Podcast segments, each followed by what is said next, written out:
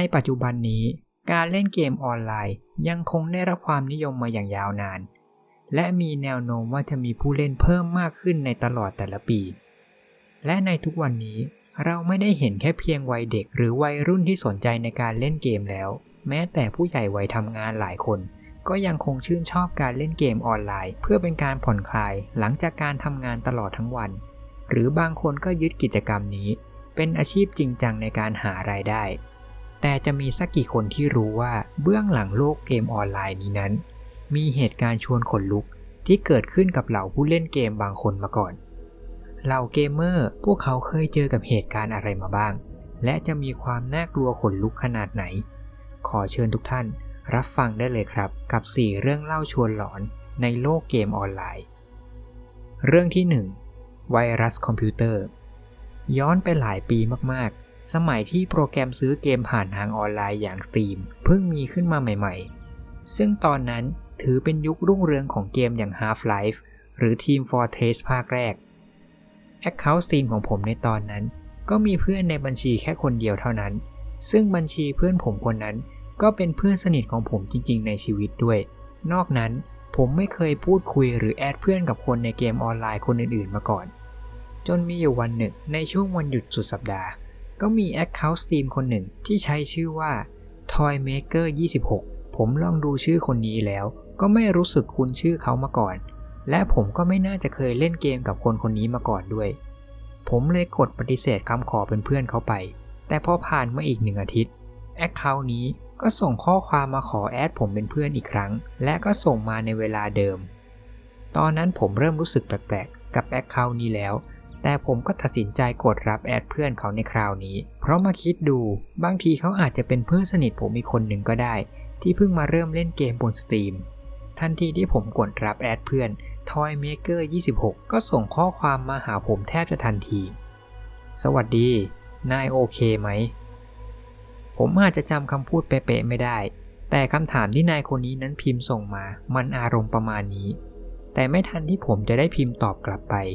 เขาก็ส่งข้อความมาต่อ มันเป็นลิงก์ที่พาผมไปเว็บไซต์เว็บหนึ่ง ตอนนั้นผมเดาได้ว่ามันต้องเป็นเว็บไซต์ที่ถ้าผมคลิกไปแล้ว ผมต้องติดไวรัสที่คอมพิวเตอร์ หรือโดนแฮกคอมพิวเตอร์แน่นอน แต่ตอนนั้นผมก็ไม่รู้ว่าคิดอะไรไป ผมตัดสินใจกดเข้าลิงก์นั้น เหตุการณ์ต่อจากนั้นทำให้ผมต้องฝังใจอย่างไม่มีวันลืม พอผมกดเข้าลิงก์นั้นไป มันพาผมไปที่เว็บไซต์หนึ่ง ที่มีแต่รูปของคนที่ถูกทรมานเต็มหน้าจอของผมไปหมด และก็มีเสียงซาคนหัวเราะ วนเวียนซ้ำโทนเดิมไม่หยุด ผมตกใจมาก พยายามที่จะรีบปิดเว็บไซต์นั้น แต่พอผมปิดเว็บไซต์นั้นได้ รูปที่ชวนหลอนพวกนั้น มันก็มาอยู่ที่หน้า background display ของคอมพิวเตอร์ผมแล้ว และเจ้าเสียงหัวเราะนั่น มันก็ยังไม่หายไป ช่องใส่ disc ของผมจู่ๆมันก็ขยับเปิดปิดเองได้ และกล่องข้อความที่ถามว่า ผมโอเคไหม ก็เด้งขึ้นมากลางหน้าจอของคอมผม ก่อนที่คอมผมจะ shutdown ปิดตัวไปเอง หลังจากนั้นผมก็ไม่สามารถเปิดคอมเครื่องนี้ได้อีกเลย ทุกครั้งที่ผมจะเปิดมัน ก็จะมีแต่เพียงหน้าจอสีฟ้าเปล่าๆขึ้นมาเท่านั้น ไม่สามารถกดปุ่มหรือทำอะไรได้ หลังจากนั้นผมก็ต้องยอมซื้อคอมเครื่องใหม่ และทิ้งคอมเครื่องนั้นไป ทุกวันนี้ผมก็ยังไม่รู้ว่า Account Toymaker 26 คือใคร และทำไมเขาถึงทำอะไรแบบนี้ แต่ผมคงต้องยอมรับว่าเจ้านั่นเป็นแฮกเกอร์ที่เก่งมากๆคนหนึ่ง เรื่องเล่าที่ 2 หัวหน้า guild World of Warcraft World of Warcraft เป็นหนึ่งในเกมออนไลน์ RPG ที่ฉันชอบเล่นมากๆ แต่มีเหตุการณ์หนึ่งที่ทำให้ฉันหลอนกับเกมนี้ไปพักใหญ่ มีอยู่ครั้งหนึ่งที่ฉันสร้างตัวละครใหม่ และเริ่มเล่นในเซิร์ฟเวอร์ใหม่ของเกม เพราะมีเพื่อนสนิทของฉันคนหนึ่งที่เล่นอยู่ในเซิร์ฟเวอร์นี้เหมือนกัน เธอชวนฉันให้มาเล่นในเซิร์ฟเวอร์เดียวกันกับเธอ พวกเราสนิทกันมากๆ จนมีลักษณะบุคลิกหลาย ๆ อย่างที่พวกเราเหมือนกัน หลังจากฉันได้มาเล่นเซิร์ฟเวอร์ใหม่นี้ เธอก็มาชวนให้ฉันมาร่วมกิลเดียวกับเธอ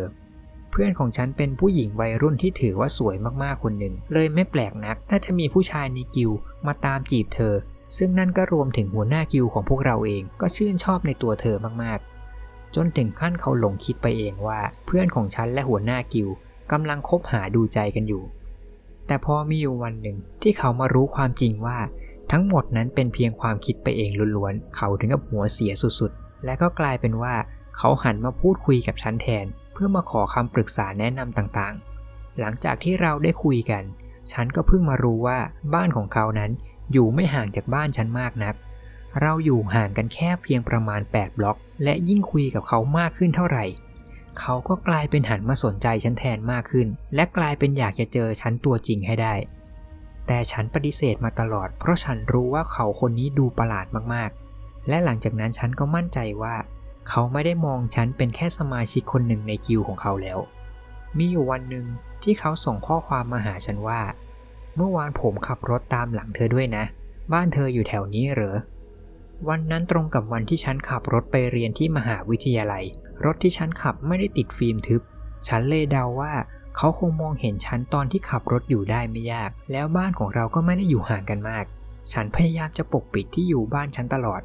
แต่หลังจากที่เขาเห็นฉันบนถนนวันนั้น หัวหน้ากิลคนนี้ก็เริ่มส่งข้อความมาแซวฉันที่ไม่ได้ทำให้ฉันตลกด้วยเลย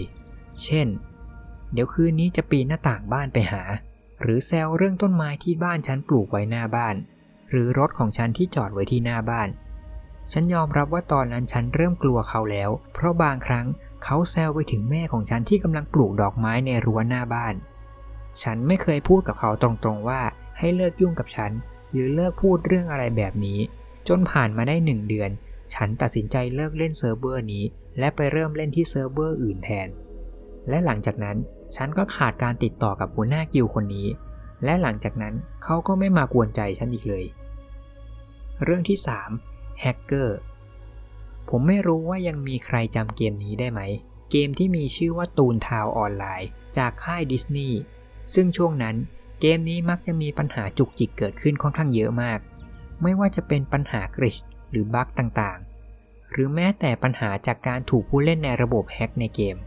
แต่มีหนึ่งในแฮกเกอร์ที่ลือกันที่สุดในเกมนี้ โดยเขาใช้ชื่อ account ว่า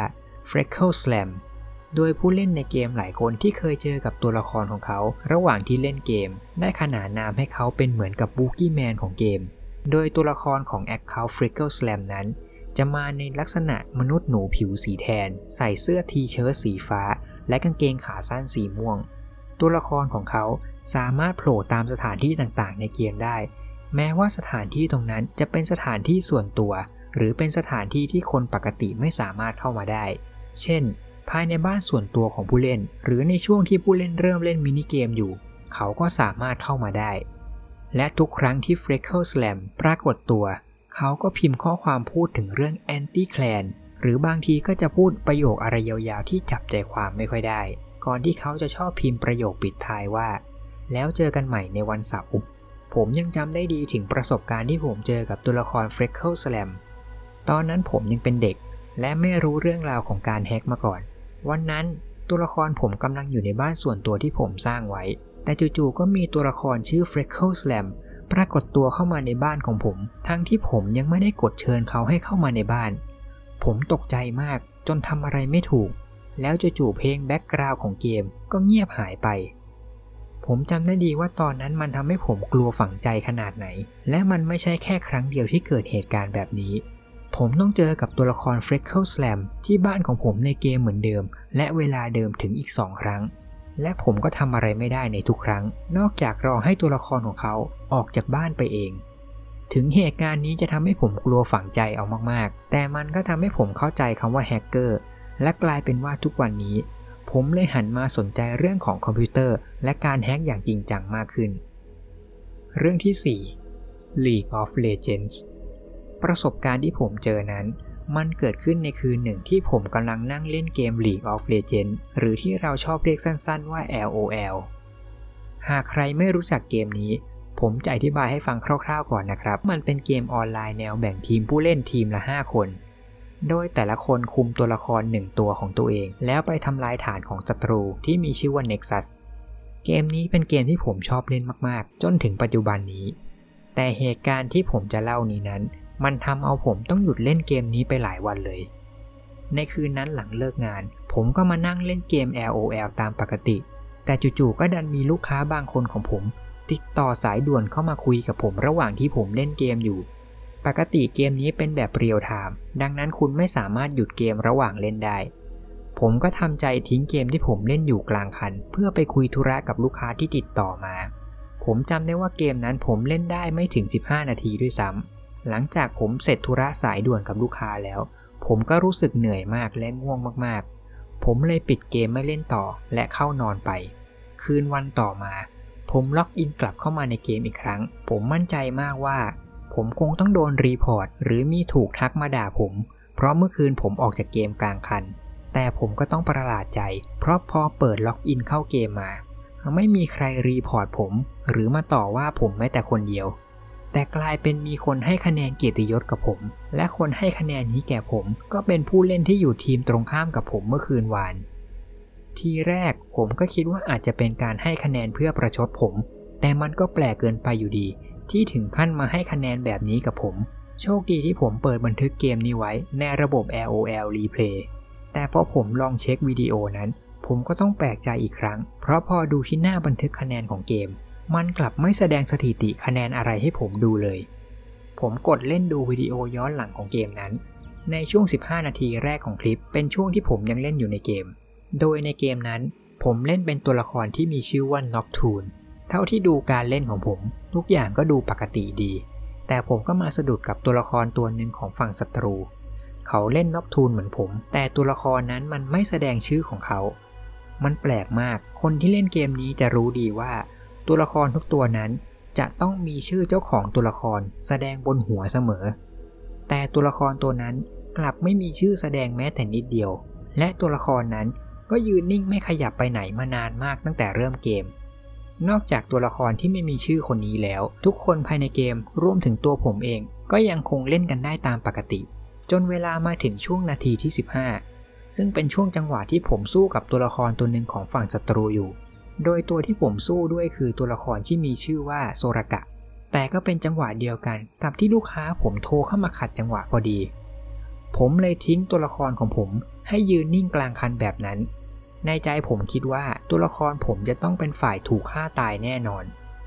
จนคลิปวิดีโอมาถึงช่วงนาทีที่ 15.13 จู่ๆหน้าจอของผม มันก็ดับมืดเหมือนกับเกมเสีย และไม่ถึง 10 วินาที หน้าจอก็กลับมาฉายภาพต่อตามเดิม แต่สิ่งที่ไม่เหมือนเดิมคือ ที่หน้าจอของผมตอนนี้นั้น ตัวละครที่อยู่ในจอแทบทั้งหมดมันหยุดนิ่ง จะบอกว่าเป็นบั๊กของเกมก็ไม่น่าเป็นไปได้ ผมไม่เคยเห็นบั๊กเกมเป็นแบบนี้มาก่อน และที่ทำให้ผมเริ่มกลัวขึ้นมาอีกก็คือ พอผมลองไปดูที่ตัวละครของผม มันกลับกลายเป็นว่าตัวละครผม มันยังขยับได้เอง และมันฆ่าตัวโซรกะของฝั่งศัตรูได้ และมันก็เป็นจังหวะเดียวกัน กับที่ข้อความขึ้นมาที่หน้าจอว่า ผู้เล่น จุดจุดจุดกลับมาเชื่อมต่ออีกครั้ง ผมไปดูที่ตัวละครที่ไม่มีชื่อคนนั้น ตัวละครนั่นมันเริ่มขยับเหมือนมีคนกลับมาเล่นปกติ แต่สำหรับผมนั้นมันไม่มีอะไรปกติอีกแล้ว ผมลองกดหน้าบันทึกสถิติคะแนน มันกลายเป็นว่าชื่อตัวละครโซรากะที่ตัวละครผมเพิ่งฆ่าไปได้นั้น มันถูกลบหายไปจากหน้าสถิติ มันเป็นไปไม่ได้ เพราะเกมนี้นั้น ถ้าตัวละครของเราถูกฆ่า มันก็ยังคงกลับมาเกิดใหม่ และเล่นต่อได้ แต่ตอนนี้มันกลายเป็นว่า ตัวโซรกะตายถาวร และไม่กลับมาในเกมอีกแล้ว และสักพักก็มีข้อความขึ้นมาแจ้งว่าตัวละครในทีมผมถูกกำจัด ผมลองเลื่อนไปดูก็เห็นว่านกทูนของฝั่งศัตรูฆ่าตัวละครสมาชิกในทีมของผมที่มีชื่อว่าเอสเรลผมมองดูวิดีโอ ตัวเกรงมือเย็นไปหมด ไม่รู้ว่าสิ่งที่เกิดขึ้นหน้าจอนี้มันคืออะไร แต่ผมยังกลั้นใจลองเปิดเช็คหน้าสถิติคะแนนอีกครั้ง และมันก็เป็นอย่างที่ผมกลัวจริงๆ ตัวละครเอสเรลถูกลบหายออกไปจากเกมอีกหนึ่งคน ผมรู้สึกเหมือนว่าพวกเขาถูกฆ่าตายจริงๆ มันไม่เหมือนการฆ่ากันในเกม แต่เหมือนว่าพวกเขากำลังถูกฆ่าออกจากโลกจริงๆ แต่สายตาของผมก็ยังจ้องดูสิ่งที่เกิดขึ้นไม่หยุดตัวละครนอกทูนของผม ยังคงขยับได้เองและเล่นต่อ ที่น่าขนลุกอีกเรื่องคือ เทคนิคการเล่นตัวละครของผม มันเล่นเหมือนว่าผมเล่นเองอยู่จริง ๆ ทั้งวิธีการซื้อของในเกม วิธีการสู้ศัตรู เทคนิคต่างๆ มันคือเทคนิคเดียวกันกับที่ผมใช้เวลาเล่นเกมจริง ๆ ผมดูตัวละครน็อกทูนของผม ไปไล่ฆ่าศัตรูทีละคนทีละคน ส่วนน็อกทูนฝั่งศัตรูก็ไล่ฆ่าสมาชิกในทีมผมไปทีละคนเช่นกัน จนตอนนี้เหลือตัวละครแค่ 3 ตัวในเกม นั่นคือน็อกทูนของผม กับตัวละครฝั่งศัตรูสองคน นั่นคือน็อกทูนกับไดอาน่าถึงตอนนั้นจู่ๆผมก็เริ่มกลัวมากๆ ผมกลัวว่าตัวละครผมจะตาย และผมก็ไม่รู้เลยว่า ถ้าตัวละครผมตายขึ้นมา มันจะเกิดอะไรขึ้นกับผม แต่ผมก็หยุดดูไม่ได้ ตัวละครของผมตรงเข้าไปสู้กับไดอาน่าและระหว่างนั้นน็อกทูนของฝั่งศัตรู ก็เดินตรงมาที่พวกเราที่กำลังสู้อยู่ ผมกลัวยังบอกไม่ถูก ผมกลัวเจ้าน็อกทูนนั่นจะมาฆ่าตัวละครของผม แต่กลับกลายเป็นว่า เจ้าน็อกทูนฝั่งศัตรูกลับมายืนดูนิ่งๆ เหมือนว่ามายืนดูการต่อสู้ของผมเฉยๆ และไม่นานต่อมาก็เป็นตัวละครของผมที่สามารถฆ่าไดอาน่าได้ ผมไม่รู้ว่า ผมควรรู้สึกดีใจไหม ที่ตัวละครของผมเอาชนะได้ และผมก็เพิ่งมาสังเกตว่าช่วงระหว่างนั้น กล่องข้อความในเกมมีคนพิมพ์ข้อความไว้ในนั้น ผมจึงลองกดเข้าไปอ่าน มันมีแต่ข้อความวนซ้ำไปซ้ำมา ที่ส่งมาจากผู้เล่นไร้ชื่อคนนั้น มันเขียนซ้ำๆว่าฆ่ามันให้หมดฆ่ามันให้หมดฆ่ามันให้หมด ผมขนลุกน้ำตาไหลไม่รู้ตัว ตอนนั้นผมไม่รู้ว่าผมควรทำอะไรต่อ และไม่นานต่อมา ข้อความใหม่ก็ขึ้นมาจากผู้เล่นคนเดิม มันเขียนว่า ขอบคุณสำหรับการช่วยเหลือ และบันทึกวิดีโอก็จบลงพอดี มันจบลงทั้งนั้นที่ฐาน Nexus ยังไม่ได้ถูกทำลาย ผมรีบจดชื่อของผู้เล่นคนอื่นๆที่อยู่ในเกมนั้น และค้นหาชื่อเหล่านี้ภายในเกม LOL พวกเขาทุกคนมีตัวตนจริงๆ แต่สิ่งที่ใจหายสำหรับผมคือหลังจากเหตุการณ์คืนนั้น ชื่อบัญชีของพวกเขาก็ไม่ได้เข้าเล่นเกม LOL มาได้หลายวันแล้ว ผมหวังว่าพวกเขาจะยังโอเค และหวังว่าเรื่องทั้งหมดจะเป็นเพียงแค่เรื่องบังเอิญ ส่วนวิดีโอ replay นั้น ผมก็ลบทิ้งไปแล้ว จนถึงทุกวันนี้ หากมีใครในเกม LOL มาให้คะแนนเกียรติยศกับผม มันจะทำให้ผมขนลุกขึ้นมาแทบทุกครั้ง และเรื่องราวทั้งหมดนี้ครับ ก็คือเรื่องเล่าจากเหล่าเกมเมอร์ที่เคยเจอเรื่องราวหลอนๆ ในขณะที่เขาเล่นเกมออนไลน์ ใครที่มีความเห็นอย่างไรกับเรื่องเหล่านี้ ก็สามารถส่งคอมเมนต์เข้ามาพูดคุยกันได้ครับ ขอขอบคุณทุกท่านที่ติดตามรับฟังเรื่องราวจนจบครับ ใครที่ชอบเรื่องเล่าแบบนี้ ผมก็ขอฝากกดแชร์และกดติดตาม เพื่อเป็นกำลังใจในการเล่าเรื่องราวใหม่ ๆ ด้วยครับสำหรับตอนนี้ผมก็ต้องขอกล่าวคำว่า ขอบคุณและสวัสดีครับ